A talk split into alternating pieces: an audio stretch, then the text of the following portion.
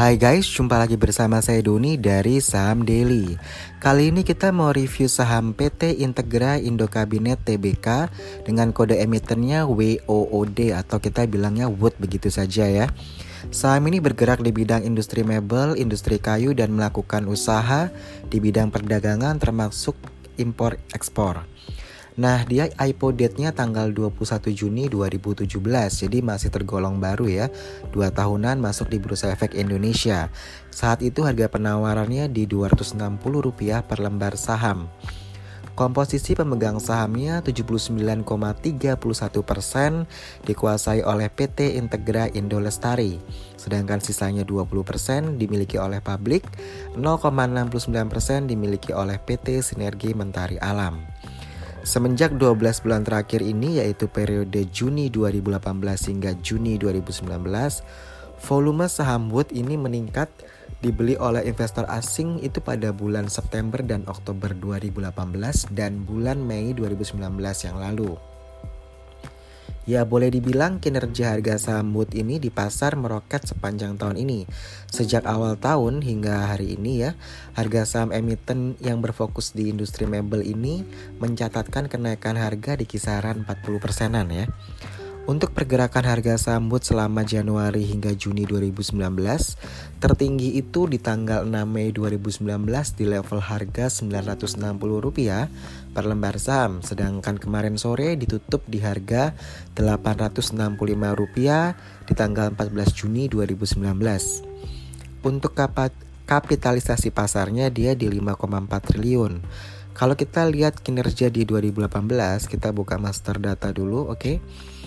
Ini dia revenue-nya naik 21% dari 1,7 triliun ke 2,1 triliun di tahun 2018.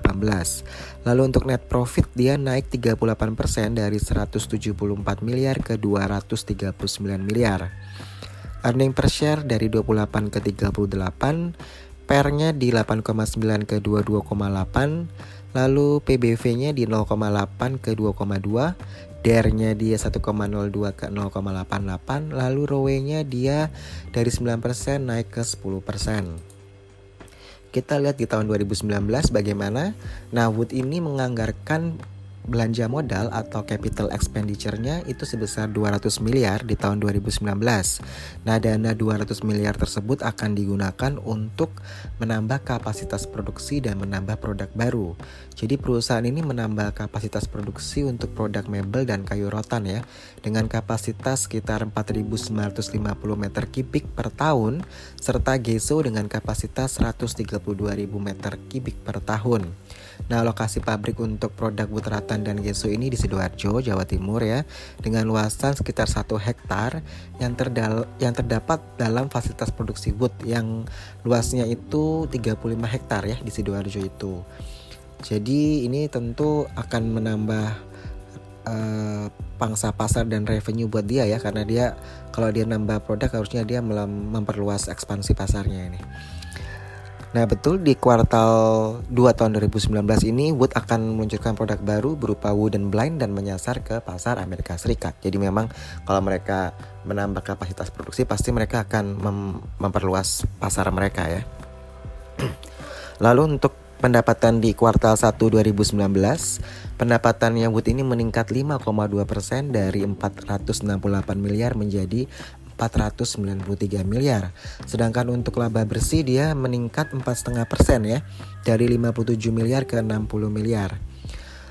Untuk Wood ini memang dia tadi saya bilang mem memperlebar segmen ekspor, menyusul penjualan ekspor pada Q1 yang memang bagus ya, yang meningkatkan kontribusi terhadap pendapatan.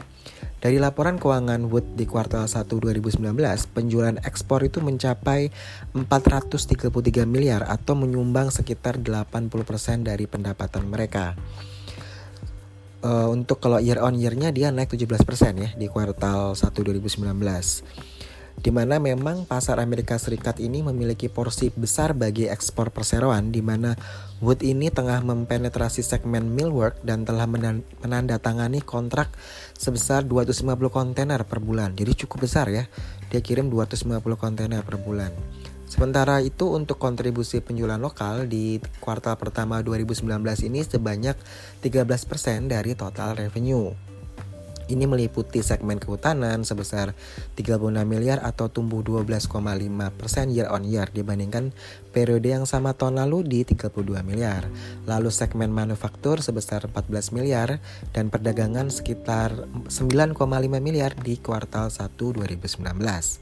Namun meski laba bersih meningkat ya, total hutang perusahaan mengalami kenaikan sebesar 7,35 persen dari 1,8 triliun di kuartal 1 2018 menjadi 1,9 triliun pada kuartal 1 2019. Namun dengan terjadinya perang dagang antara Amerika Serikat dengan Cina ini memberikan dampak positif bagi Wood di mana mereka memperlebar peluang perusahaan untuk mengekspor lebih banyak ke Amerika Serikat. Jadi jenis produk furniture dan komponen Cina itu emang banyak yang kena uh, anti dumping ya, sehingga tentu ini mengubah peta supply dan demandnya ya, karena memang produk-produk Cina di, uh, kena anti dumping ya. Nah, dengan potensi ekspor yang sangat besar ini, terutama untuk segmen kitchen furniture ya, ini permintaannya bisa hingga 4 miliar US dollar dalam setahun. Cukup fantastis angkanya ya.